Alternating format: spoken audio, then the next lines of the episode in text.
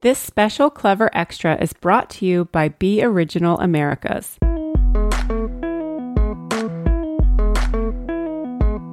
I believe that actually architects have the power to imagine something that's not there, and this creates in the audience the moment, what if?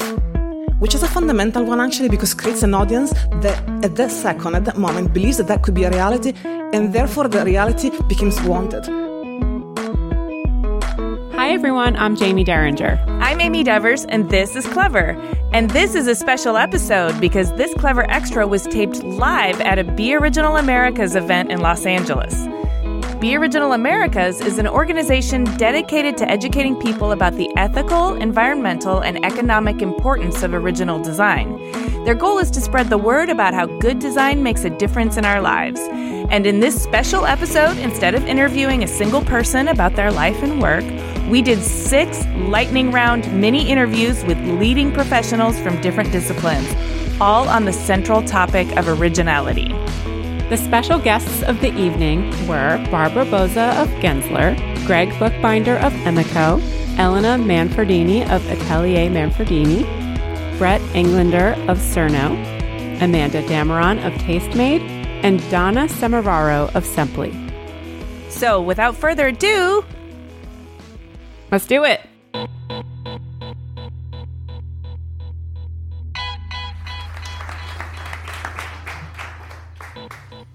Okay, I'm Greg Buchbinder. I'm CEO of Emeco.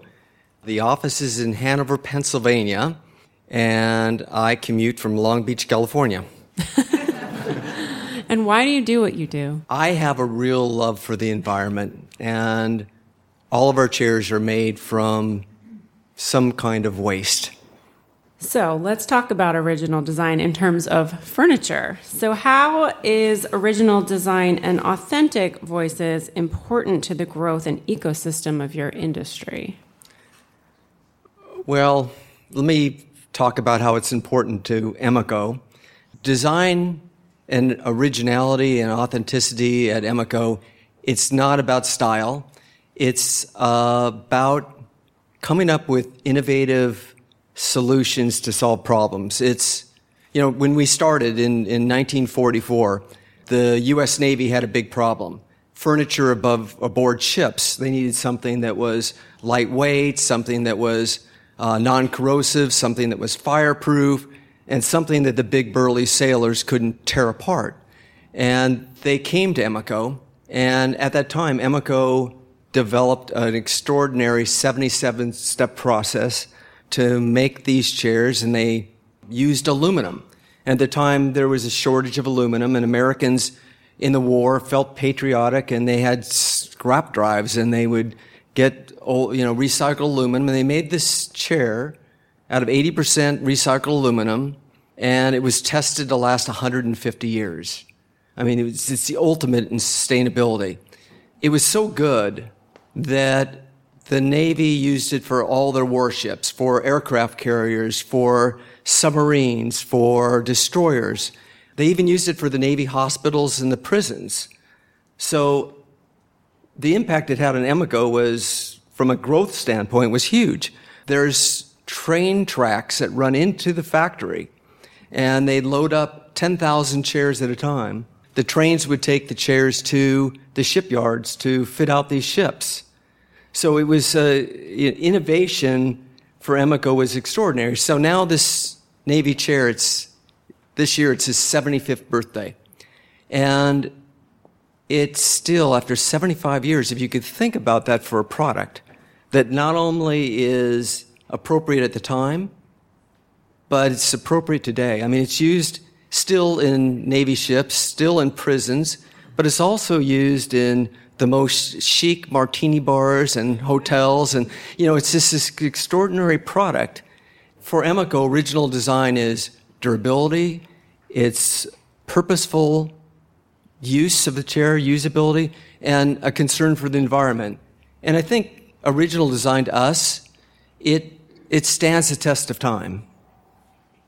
Good answer. So, in thinking about materials and your love for sustainability and, and, recycling products, you also are doing some innovations in that area in expanding your collection. So, can you talk a little bit about what you're currently doing at Emeco? I know you have a partnership with Coca Cola and some other um, designers, and you're using some other materials. Yeah. Well, you know, that's another great example um, where Coca Cola approached Emeco and they had a big problem. And the problem was, these plastic bottles, it's the very best thing to deliver beverages in. It's the most economical, glass breaks, and it works, but millions and millions and millions of these bottles are ending up in the oceans and landfill. And they know they have to do something about it. So they came to us and they said, Would you be interested in working on this project? And I mean, that's near and dear to my heart, trying to solve the problem of keeping plastic out of the ocean. We worked on this, and we worked for about four years. We worked with material scientists, we worked with engineers, and we were able to upcycle waste plastic bottles and create an innovative material that we can make a structurally sound chair. So now we're using every year about 10 million bottles out of landfill. We're just Emeco. But more importantly, our industry, the furniture industry, or just the whole design industry, we see this material being used scads of different places now. Lighting companies are using it, accessory companies, but even bigger than that, we're influencing other industries. We're having, we get calls from Adidas, from Volvo, from Timberline.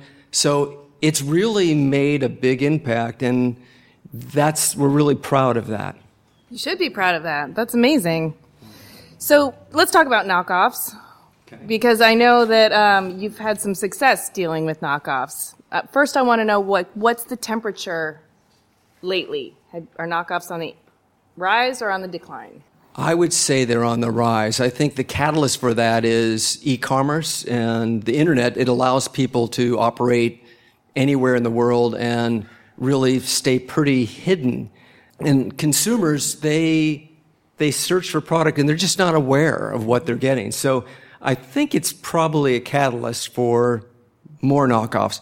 But having said that, in the United States, um, we've been very successful. We're very aggressive with our intellectual property and we litigate when we have to. It's not what we want to do because it takes our time, energy, and money away from developing new products and working with designers to doing stuff that we don't like to do. But everybody that we've litigated against, we've won. So we've, we've been very successful. But even better than that, and, and Beth brought this up, is the Be Original groups have now gone in and trained customs. I got an email from a customs officer that said, Dear Mr. Buchbinder, attach her some photographs. Can you please look at that and, and let us know if these infringe upon your chairs? open them up. And of course they did. And I send back, I said, you know, according to our recordation, this number and this and this, they do. They seize the container and that's it. There's no legal costs. It's fast. It's easy. And I usually get an email back from the offending company saying, Oh, there's been a mistake that's happened. Can you just let customs know this won't happen again? And it's so nice because you, you, just you can you're on the other end of things. You you just you can laugh, and and um, it's been the single best thing that we've uh, we've done. That's great. We love hearing the success stories. All right, thank you so much. Thank Thanks, you, Greg. Elena. I am Elena Manferdini. I live in Los Angeles, but from my accent, you can understand I'm Italian. But I've been in LA for 20 years. I am an architect and an educator. So I have my own practice, Atelier Manferdini. We work as architects and designers with many companies and many clients. And also I run a school, SCI-Arc. Whoever here is an architect might know. It's in downtown Los Angeles. Been teaching there for 16 years, and now I'm the chair of the graduate program. The reason I do that, because I think uh, teaching is actually the most rewarding of any profession you could have. Because you get to share uh, with like minded people your passions, your ideas. And students are phenomenal, talented, energetic, bold, uh, creative, original. because we have fantastic students and they share with me a journey. I think my practice would not be where it is without students that I've been teaching to. Practice and teaching are part of the same powerful endeavor. I believe what I teach and I try to do what I teach in my practice, which is a challenge that I have to rise up every single day. So, in terms of both architecture and education, how are original design and authentic voices important to the growth and ecosystem of both of those industries? Mm, I want to say a couple of things. The first one, I was teaching this morning about the idea of knowledge in relationship to power. There are a few, uh, I'm borrowing from philosophers um, that say knowledge is power, and then somebody else says power is knowledge. What does that mean? Uh, it means that yes, if you have knowledge, for instance, if I know how to invest in stock market, that gives me power to enable my life, the life of the people next to me, to raise the level and somehow gain something. On the other end, when, what happens when Bacon says that power is knowledge? Not only it creates a circle, it also says that if you are in power, you create knowledge, meaning that you actually change the history of things not always uh, is the knowledge that is the first moment of, of uh, improvement of society. Sometimes it's actually the evident power of doing something that creates a knowledge, it creates a belief and uh, a follower about what you want to do. I think the most famous architects in history are actually architects that wrote. If you look at the body of work of Palladio, probably he would not be as famous as he is without having written books, or Ledoux, he was the architect of the king after the French Revolution. He could not build anymore. He just could teach and write. And actually that made him probably the most famous utopian architect on the history of um, architecture, which means that I think the originality and how you express ideas goes through, first of all, uh, making things that are original, but also writing those ideas that can be taught and can be spread out. Um, and that power of teaching and knowledge, I think, is a fundamental one to create new things.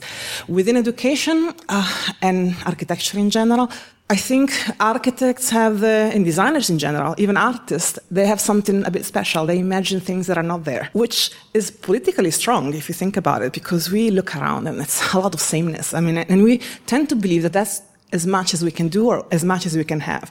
The sameness of the landscape of architecture and the sameness of the landscape of design seems to be the one that we should understand as being what industry is and what there is out there. I believe that actually architects have the power to imagine something that is not there. And this creates in the audience the moment, what if?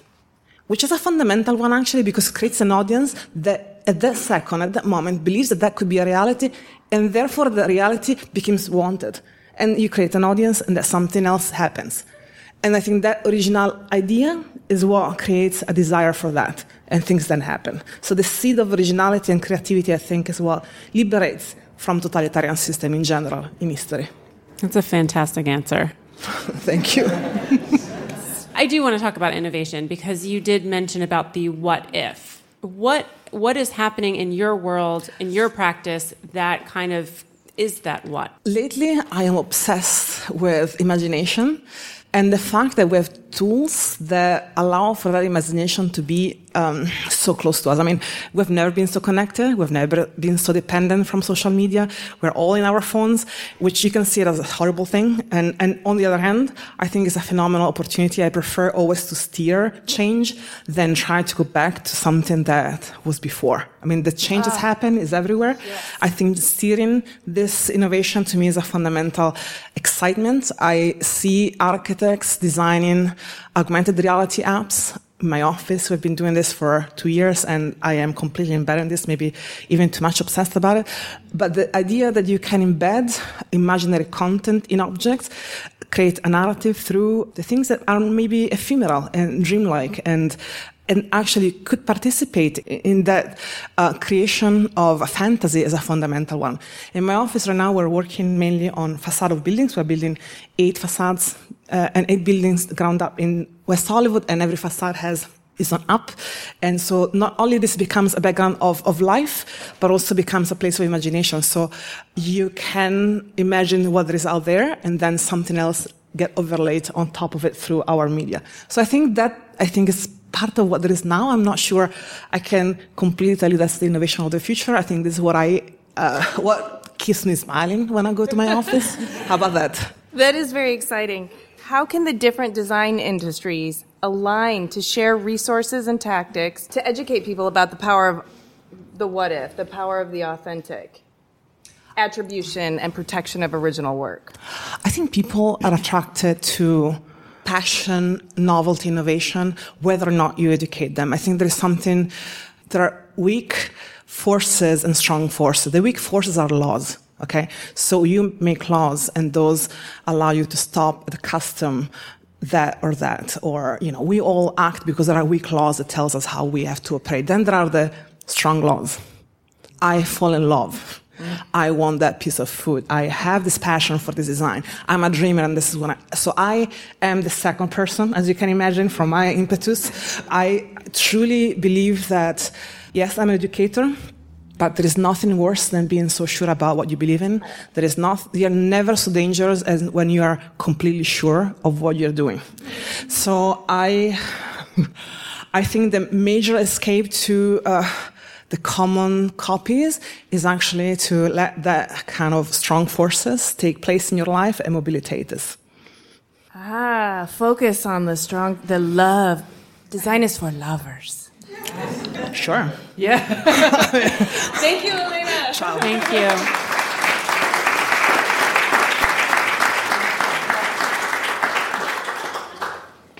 My name is Bret Englander. I'm from Laguna Beach, California. I'm owned Cerno uh, with my business partner, who's somewhere in the audience, Nick Sheridan, uh, and another partner, Daniel Wacholder. We started Cerno 10 years ago. It's a modern lighting company. Why we do it? Nick and I have been best friends since we were in kindergarten, and the third partner since about middle school. And the core of that friendship was always this passion for designing and building things. There was definitely no foresight that we would have started a company 10 years after graduating from college, but it worked out that way. And with kind of complementary skill sets and all of us kind of having a different focus, it is the grown up version of what we were doing as kids. And we just, yeah, that passion for design and building things is still very core to Cerno. I love it. Okay, so how is original design and authentic voices important to the growth and ecosystem of your industry? I think it's yeah, it's the lifeblood of the ecosystem. Uh, originality and innovation is kind of our greatest tool and also our greatest weapon in combating the knockoffs and kind of the lower cost competition. And that's not to say design shouldn't be within reach, um, but as it relates to knockoffs, there's no better tool than to continually innovate. I mean, it's great to hear Greg have such success on the litigating front, we haven't. Um, we've gotten knocked off a lot, and um, you know it usually ends with a cease and desist. But if you keep innovating, you can hopefully stay ahead of it. I also think you know there's a lot of just on the education side. There's a lot of inherent challenges when you decide to manufacture in the United States. I mean, our labor is a lot more expensive. The labor laws are a lot more rigorous. The environmental regulations. So our prices are inherently going to be more expensive, but there's a lot of kind of repercussions and bad things that come from when products like ours become a commodity and then it just flows down to the lowest cost producer. And when that happens, I mean, what what type of ethical complications and you know poor environments for people to work in and then yeah the ultimate cost is you get this really poorly made product that just facilitates this culture of careless consumerism where you buy things that are going to last for maybe a year and then they disappear into the landfill and then hopefully Greg makes them into a chair. All right, speaking of innovation, what new and exciting things are happening in the lighting industry that you think the public needs to know about? What really excites me is a lot of the technology, and I'm very wary of technology. I think there are as many benefits as there are risks. Um, you, and it's our job as designers and producers of objects to understand what things are meant to do and the purpose they serve. So if it's a chair, Does it need to be weighing you and communicating with your phone and, you know, giving a body mass index reading? Or can it just be a chair? If a light is meant to provide ambient light, can it just be a light? Does it need to be connected and communicated? That's not to say on the technology side there's a lot of really good things. I really like what's going on as far as intelligent lighting to make them more energy efficient, to communicate with a bigger system that will ultimately reduce our dependency and also just our consumption of natural resources. I think that's really, really exciting. There's a lot more mindfulness with lighting and technology, as in all the architects in the room and designers know this, but as it relates to how man made things interact with the natural environment. So, just uh, specifically, like all the dark sky compliance things that are going on, and how we're making light fixtures more intelligent. So they do. I mean, I, I think most of it's really well intended. I think some of it's a little bit strict. I, I just have this mental picture because Colorado is getting pretty strict with dark sky compliance of like a farm in the middle of nowhere with one sconce on the wall pointing to the sky and is that really going to impact the you know path of migratory birds i'm not sure if it will um, but I, I think it is, for the most part, really well intended. And then, as far as technology, there's really exciting things as it relates to circadian rhythm and sleep going on, and just making sure that color temperatures are syncing with people's patterns as far as when they should be waking, you know, having a cooler temperature and when they're going to bed and having a warmer temperature. And I think that's very important. I mean, we all know that sleep is kind of the greatest opportunity to restore wellness and be healthy. And then I, I was going through this exercise with my sales manager, uh, I think two weeks ago, and we were looking at just all of our projects over the last six months, and there were a ton of healthcare facilities. And this is less um, about technology, but I think it's really exciting to see this move away from kind of the ultra sterile and really cool, more institutional environments that we went to, to for healthcare as growing up and seeing them actually incorporate um, modern and new design as well as warmer temperatures and just really caring, uh, having a more of an empathy for what it feels like to go into a warm, well designed space versus this kind of freaky, you know, stereotypical doctor's office. Yeah, it's long overdue. I'm excited that that's happening. I want to ask you because as a company who's about 10 years old, you as a company grew up at the time of the internet boom and the rise of social media. And I'd love to know a little bit more about the impact of that on you as a company in terms of like how positive it was, but is there also any negativity that comes out of that in terms of like original design or um, how does that affect you as a company? No major negatives. We absolutely only have known in my professional life the internet and social media. I think it gives you, there's a lot more transparency because um, you can see what your customers are doing. When you dig into the analytics, you can really understand who your customers are. And then as it relates to the social media, then you start tailoring your messaging specific to the people that you know you're reaching. So for the most part, I think it's been really positive. It's created on the sales side of things um, that uh, all the manufacturers in the room can probably relate to a channel nightmare just because all of these historical just retailers are now working with the trade and you know creates a lot of conflict um, with our reps and everyone else. So that part of it could be seen as a negative. But i think as it relates to originality we now have so many ways to reach customers that we couldn't before whether it's you know youtube or instagram all the various social media and share our story. So i think for the most part it's been a positive Thank you, Bret. Okay, thank you. Thank you.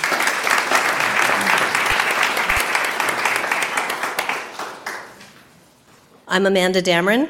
I work in Santa Monica.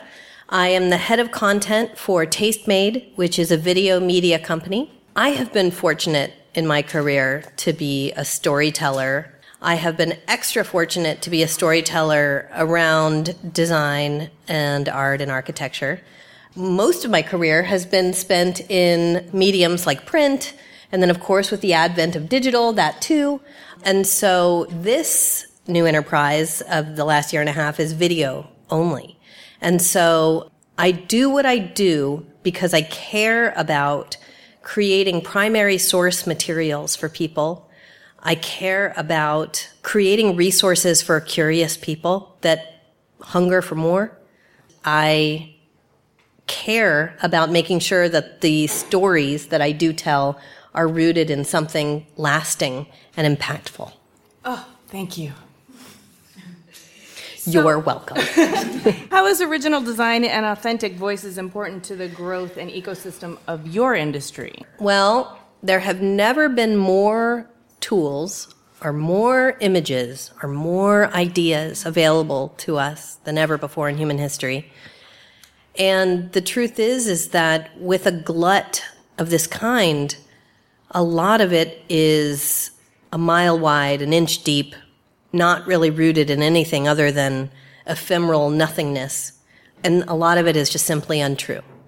And so I even forget the question because I like went down the rabbit hole of just how Fake much news. stuff Yeah. is out there and and the point of creating something that counteracts that. Yeah. That kind of ephemeral quality that just washes over us daily. I liken it to light pollution, noise pollution, and just much so. pollution. Very much so. Yeah. Yeah. But We're something very- that, that can have roots, that can grow, and that can inspire somebody. Yeah, and that you can find again, hopefully, Yeah. and and really rely upon an authentic source that you trust the methodology with which it was crafted. And that can be anything from an object to a story. I think that's essential. And so when it comes down to the messaging of what authentic design means, and when I talk about what I do, I'm talking to a young audience of people that they will rely upon video to tell them most things. The respect for what things are and what they are made of and where they came from informs the decision making that comes into what they spend their money on. And so if you educate people about what it means to have, again, sound materials and methodologies, then they understand the values of these objects that surround us. Without it, without those narratives, we live in a flattened world where we're looking at imagery all the time, and you cannot assign value by looking at a flat image. You need dimension, you need context. I really take it very seriously that the job that I have is to use the moving medium to deliver this context, this contextual information, so that we can get away from this consumer reality where we just throw things away. Hallelujah. Are there any innovations or exciting things that, that are happening in your industry that pertain to crafting a narrative, design storytelling, or video production that you think the public needs to know about? One thing I want to remind people is that there's a tendency when there's a great wave and movement of different technologies that exist that inspire us or, or teach us or entertain us to think that the new generation is only interested in the ephemeral or the fluff. And I believe that um, wholeheartedly, because in this role that I have now, I have more access than ever before to insights into what a humongous group of people, how they behave, how they interact, how they react, what they really think. I just want to remind everybody that young people care about these things that we care about. And so they hunger for these stories. They hunger for this contextual information. Um, they hunger for the primary source materials.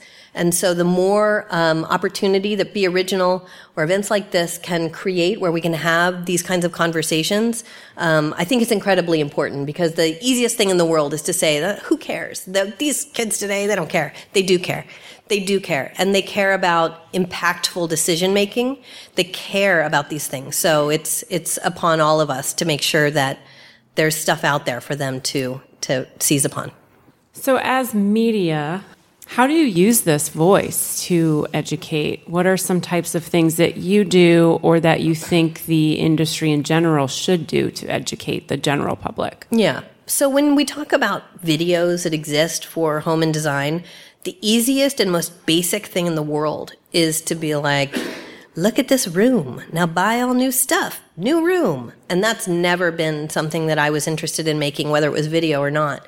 I never want to put forth the notion of just buy new stuff and then you've got a new life. It's really about drilling into the um, the process by which things are made. Um, it's demystifying tools. It's you know giving people more contextual information about the materiality of things. I mean, really breaking things down. So it's not so much the buy this and then you're happy. It's can you imagine what could be possible if you just took the moment to realize you can make this or you can do this or these are the components and this is how they work together and these these kind of like foundational moments really inform creative decision making later. So I guess the best way I can say it is instead of just using tricks of the camera, I'm really interested in, in really breaking down process and giving people an understanding of a mastery of skill over technique. Thank you, Amanda. Thank you.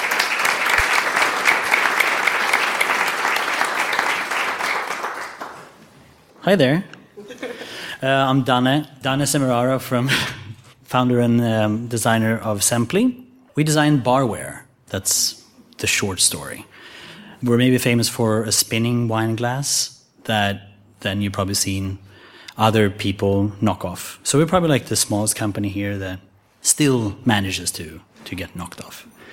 Um, so uh, our office, yeah, that's okay. Uh, our office is just around the corner. We're on Venice and La Cienega. Our neighbors right here. And What else? why do you do what you do? Well, that's a tricky one. I think it's just because I can't really do anything else. I'm I know that feeling. Well, it is. Like I, I am a designer. You know, when you're a designer, you are a designer. You're not. You don't work as a, as a designer. I've worked as a designer, haha, uh, for 15 years, and it's been. I've been super lucky because I've only worked as a designer. I finished school in Florence. I got a job in Sweden at a car company or a car sub tier. So we design interiors for Volvo, Volkswagen, blah, blah, blah. Moved here to the US and did interior design at HBA. And now it's a friendly competitor of Gensler. And after that, I did lighting. And after that, I kind of got bored and just wanted to do my own thing. And I thought, 2010, that's a great year to start your own business. uh, so I started Sempli with three products one spinning glass, wooden tray that some Amish people made for me, and a coaster.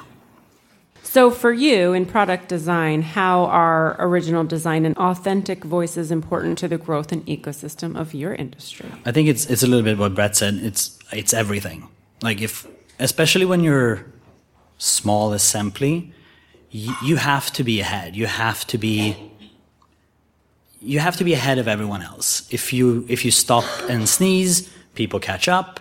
And it seems scary, but that that's amazing because nobody else can think what what you what you want to think because if if you're a designer that are able to innovate, and I guess if you're a good designer, that's what we do, then you're always going to be ahead, and then people never catch up. They'll catch up on your old stuff, but especially here in the US, people want what's new, what's next, what's your new thing.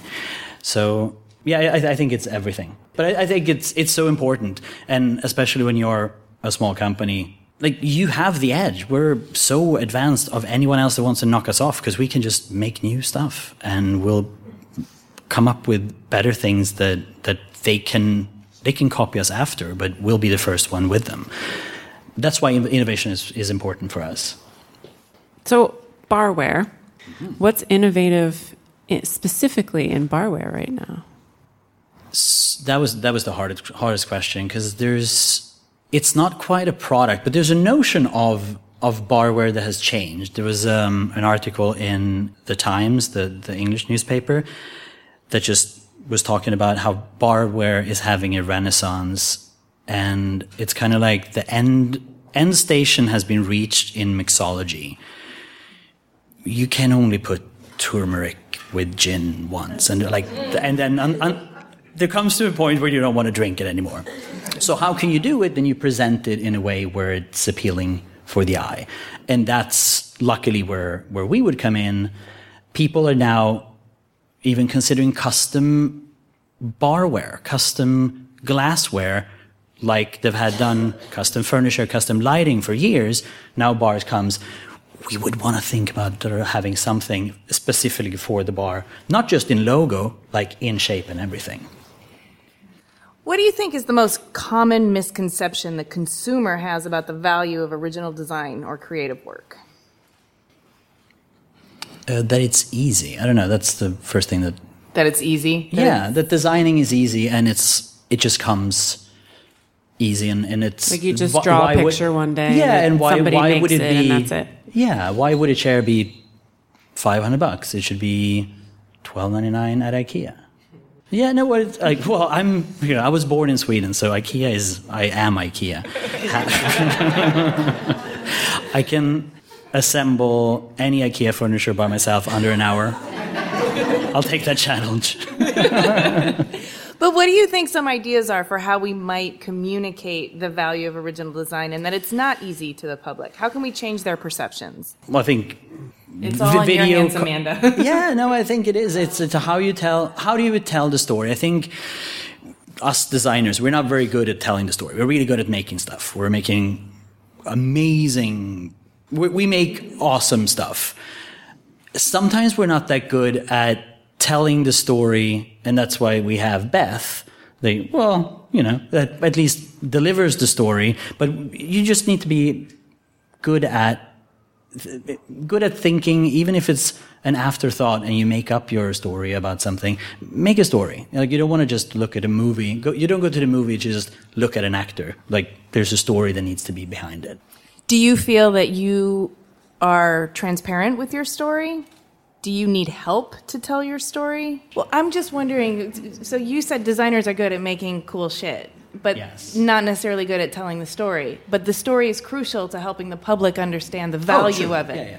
It's you know a factor of things, but I, I think there's we're visually very good. Like I think we're the product is somewhat unique, so it's recognizable. Luckily enough, so you can spot the knockoffs easily. That's why we even put the the glass in the logo to be super in your face with it. But I do think like social media is very strong and helpful because there you can quickly, e- quote unquote, easily tell us tell the story that reaches a lot of people. I think sometimes that is the hard part. It's you can probably have a good story on a website, you can have a great uh, social media, but sometimes you don't you don't buy it on social media. You you can, but you buy it in stores, and sometimes that is kind of the disconnect as well, where you just, oh, yes, I sold it. That's amazing.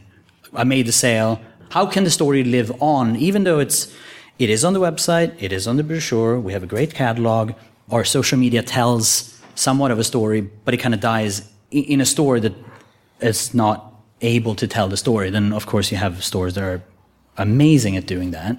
But I don't know if that was an answer or just words, but I, I think there's like, I think there there was many as many questions in that as there were answers, but I feel you, and I also think that the the ideal goal is that the story lives on with the object, so somebody mm-hmm. can interface with your object at a bar or at a store and already sort of have pieces of the story that they can recall yeah. that, that they can share through use. Yeah, you know, I think one thing that we we kind of did because it sounds like we were selling glassware the first show, trade show that we did to present it was not a restaurant show, not a barware show, if there is such a thing, as probably is. Um, but it was a gift show because what we thought was how can we, we can't immediately uh, compete with Riedel or Riedel or whatever. You know, that's, that's going to be hard to get into a restaurant market immediately. Mm-hmm let's take two glasses that are kind of funky looking, put them in a, an amazing Tiffany style packaging, and sell it as a gift instead. It's not a glass anymore. We kind of reinvented it through packaging. That's one way we did it. Wonderful. Yeah. Thank you so much. Thank you.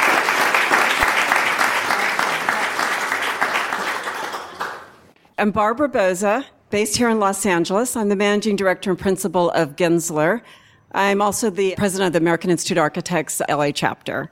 I'm really passionate about interior design. You know, Gensler, we're a design firm. We do architecture, interior design, planning, branding, strategic planning. And I'm just really passionate about being able to impact our communities at many levels. And the idea about really looking at design from a cross discipline level is why I do this. So, from the lens of interior design, how is original design and authentic voices important to the growth and ecosystem of your industry? You know, I think when you look at authenticity, you have to really understand context because what could be ordinary to some could be extraordinary to others.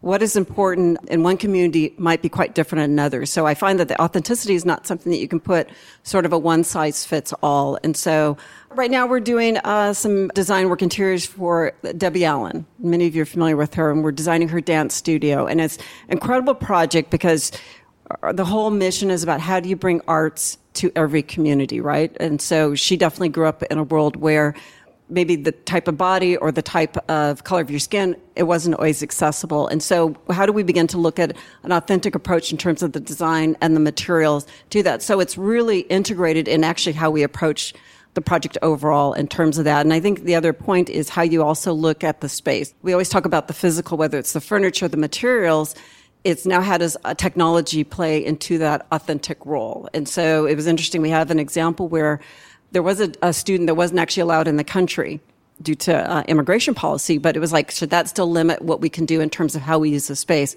So technology now is allowing us to teach classes across the world. So that, in, in many ways, to me, is in an authentic way of how we're expressing interior design in the space. That's beautiful. Mm-hmm. And that sort of speaks to some of the innovations that are happening in your industry as well. Are there any other exciting things that are going on that you think that the public should know about? When I go back and look at how we looked at space, there was a time where everybody said, hey, let's look at it from a timeless point of view.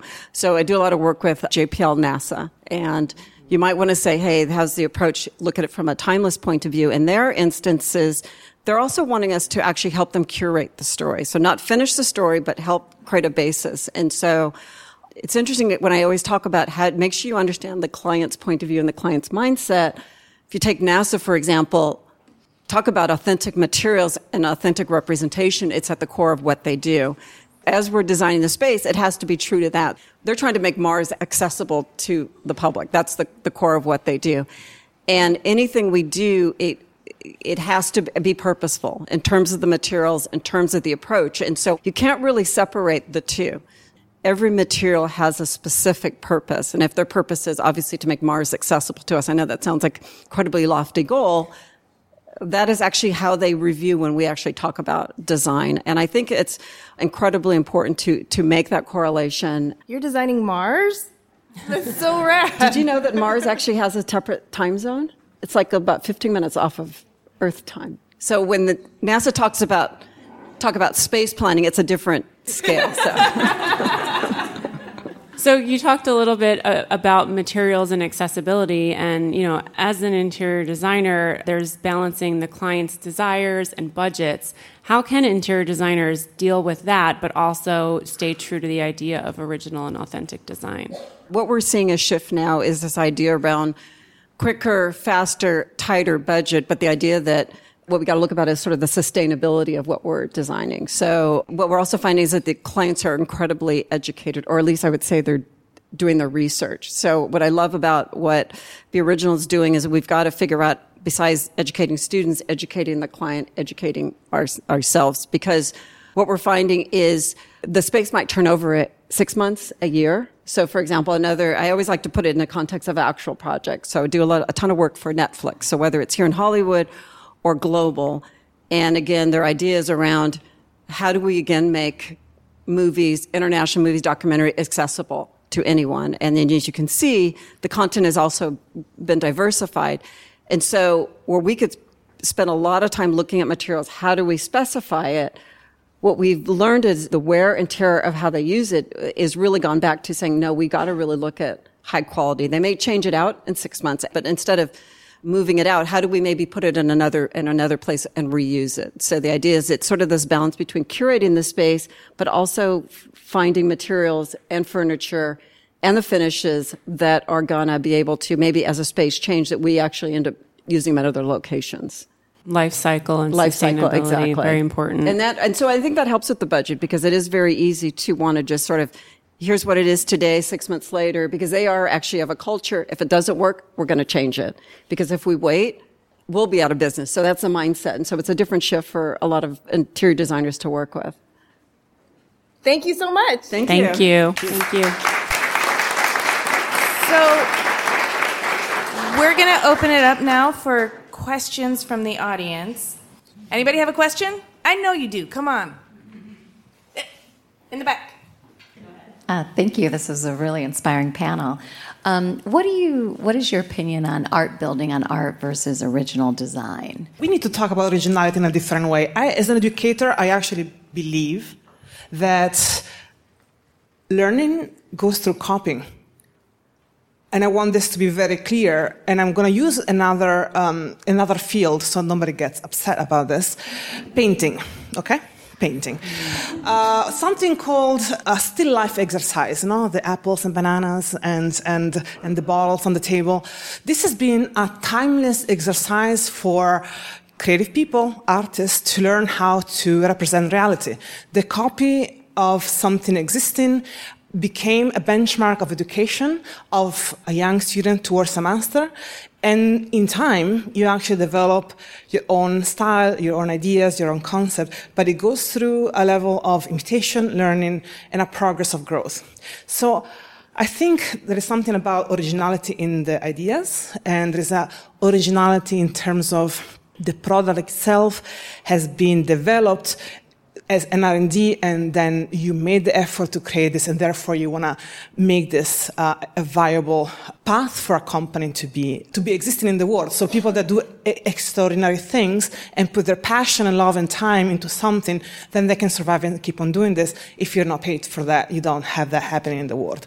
So creativity i think we can talk about it like sometimes people talk about genius no? and for centuries the idea of genius as we understand it now is still a quintessential 18th century problem, meaning that there is some godlike thing in you that, and you are better than anybody else. The idea that creativity and novelty creates a difference and that is something that either is given by God or from superhuman abilities. I think is a misconceived idea. I think in reality we learn that education, access to tools, and uh, access to med- media is what produces exceptional people just um, genius is democratized right now. I think genius is a collective problem. I think genius now is called scenius. I mean, I'm taking one from Brian Eno. The collective genius, we are part of a society that produces originality as a collective issue. So I am very skeptical when you, we thinking cliche about the original creative person.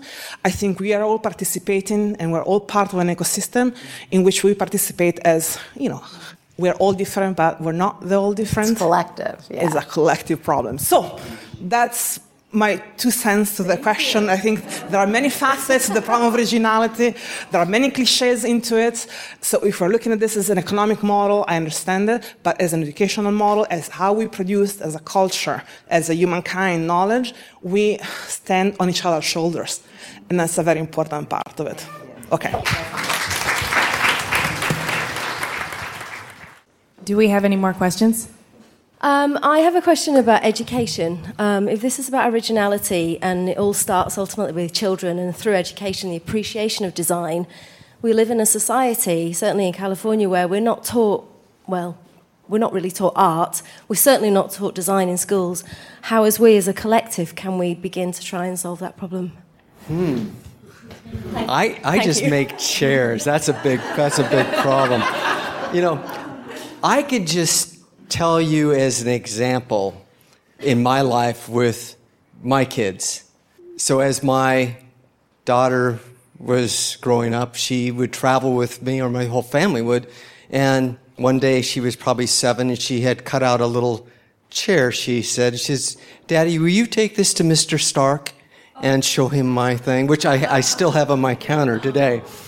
So she's met, you know, Starck and she's met Norman Foster, and we worked on, together on a project with Frank Gehry. So here's this girl in Southern California learning an incredible amount, and she um, got into Stanford, and she studied sustainable design and engineering, and she became a consultant. And she was working at uh, NBC Studios doing their website, and she she loved it. She said it was really a challenging job, but it was technology and entertainment. She said I care about sustainability, and she had gotten her master's in engineering and about about sustainability. And she, I said, well, do what you love to do. And I said, you know, if you ever want to make chairs, let me know. And she said, I'd love to make chairs. So she's now in product development. And what I realized is I brainwashed her. I mean, I, the whole time I didn't realize it, but it was she loved what I love. And I think, I think that the responsibility for the kids isn't our, isn't educators, it's us, it's the parents. So. You know, the reason that, that um, resonated with me was um, it was just a couple of weeks ago. There were every chapter of the American Institute of Architects descended on Capitol Hill, and one of the issues that we were focused on was school safety, right? So somebody could say, you know, the issue around school safety is gun violence. We said, no, it's actually, we got to look at it holistically from a, a, design solution. So we said, you know what, maybe it starts with a conversation at the school and saying, how should your school work? How do we begin to engage students as part of that process? How they look at the furniture? How do we look at lighting? How do we look at the entrance? How do we look at the connection to the street? And so I think when people realize, hey, I can actually have an impact on my everyday, that's, that's I think becomes a very powerful way in terms of how we begin to bring education and design to, to kind of our future leaders, those that we want to work for. Thank you. Um, I believe that art helps you realize that there's no right and wrong and therefore it helps you become a better thinker. Whether you end up becoming a designer or an artist or a mathematician, it stops you being fearful of getting something wrong. And the fact that we, as educators, choose not to have art in our schools, I think, is a real problem. anyway, that's my personal opinion, but like, agreed. Thank you. I think Amy and I, having had 80 plus conversations with designers, and I would say what 80% of them have been like, I didn't even know design was a profession when I started looking into this. And, you know, that's something that over time, having all these conversations has been something that we I think we really feel strongly is incredibly important design education in schools and art education in schools. Um, and hopefully one day, you know, we could do something about that. But what we're doing here is really important because when you look at the idea of original design, knockoffs, blah, blah, blah, all of these things we're talking about here, you know, a lot of it starts with education, and no better place to start than at the very beginning of life, right? When people are, or when, when children are growing up, when they're being exposed to things, when they're learning how, their, how much their parents value an object because it was designed or because it was handed down or the stories behind those objects. And that's the most important thing we can actually do as a collective society, no matter whether you're a designer or a, who cares what you are it's about educating our children about the importance of design, not only as a profession, but to respect everything that's been created around them and the people that have made those things. Because then eventually these conversations may never happen in the future because we've all educated our children about the importance of design. Absolutely. And to Greg's point, the, the point about brainwashing your children, I, I do think it's a very simple thing to do. Like kids grow up with storybooks and they know they can be a doctor or a nurse or a fireman. But we need to point out that like somebody designed this chair and somebody made this building and somebody put thought and energy into what this glass shape is like so it would hold water and so that you know this sippy cup. But but kids just don't understand they think products just kind of come from somewhere. They don't know where they come from. But if we just start a dialogue about where things come from, then they'll start that curiosity, you know, the what if. The curiosity starts growing in their brain about, like, oh, well, I wonder why did they make it like that? And then you're off to the races, right? Then, then they really start thinking about that as a profession. And I think that's even like a half click before we get to yeah, institutional education. Do we we could be on our soapbox all night long, but we will make sure to wrap this up. Do we have any more questions? I have one. Okay, we do. I'm a designer too, but always I came from a little bit. Um, my when I was growing up, I didn't have a really bare minimum, and then now who I am is very different. So I appreciate design, and then I really like care what we do. But like when we are talking about originality, there's a, always a little challenges inside me, even as a designer. Like some people has very minimum in certain country. That's where I, somehow how I grew up. And even though sometimes I wanted to afford something really nice, but sometimes I can I couldn't do it. So there's a little challenges, and then educating someone is great, but it's just it's. I think we have to find the right balance. For example, like when you're talking about IKEA, like there is a little appreciation I could afford in terms of the price, but I cannot pay. Now I can pay for Vitra or whatever. Like, I'm not whatever, but at least I could, one piece of Vitra, for example. But it's like uh, there's a challenges how I can balance my life. I want to educate people and I want to educate my clients. So you should have the original pieces, but sometimes it comes down to the price. It's really hard. So I think it's just it's a it's not like a question, but it's just a little challenges that we have. Sure. And I mean, even though we're talking about IKEA being very affordable, we're not talking about it not being original. Um, or have a place in the ecosystem because we all have had a piece of IKEA furniture, you know, in our dorm room or our first apartment. I mean, it absolutely has a place. Some of my favorite original uh, sandals are made from recycled tires and they're handmade with scraps of leather and recycled tires. And, you know, I, I think that price is a, is a really important thing to start to be really transparent about when it comes to design. I don't think that a lot of people understand why things cost so much and where that money went. And I also think that there's a lot of ingenuity that comes from not having money and, and making things out of what you have on hand. And there's room for all of that in the in the conversation and the education about originality. What's hostile about knocking off is that you're kind of harvesting somebody else's intellectual property and then profiting off of it. So you're actually siphoning away profit from a creative endeavor that could become more affordable if it could make some money. So, I mean, as a specifier, then it's our job to know all of the price points and all of the original design and all of those price points so that you have at the ready things that you can pick and, and, and put in that are, that are you know, more available at a lower price point. Other questions? Um, great panel, and I think that um, you know kudos to the panel because I think you all kind of reflected on each other and expanded on the the context of what design is and product and the value of of originality. We're in a world today that through technology, everyone has the ability to be creative. You know, the world is uh, gravitates towards simplicity and cheap. And we're in a place now where even Nike is all their their customer can can custom design their product. Mm. You know, how do we uh, balance as a company companies that need to develop product and ha- need that lifespan to um, a world where change and design is in the hands of individuals. So, h- how do we sustain business? Maybe Amanda uh, can respond to that because she's involved, you know, in the kind of the forefront of the public. How how do you sustain business in an infinitely customizable World. future in which the consumer expects to have that kind of latitude? Is that correct? And the ability to impose themselves on. Wow, that's a really interesting, really interesting question.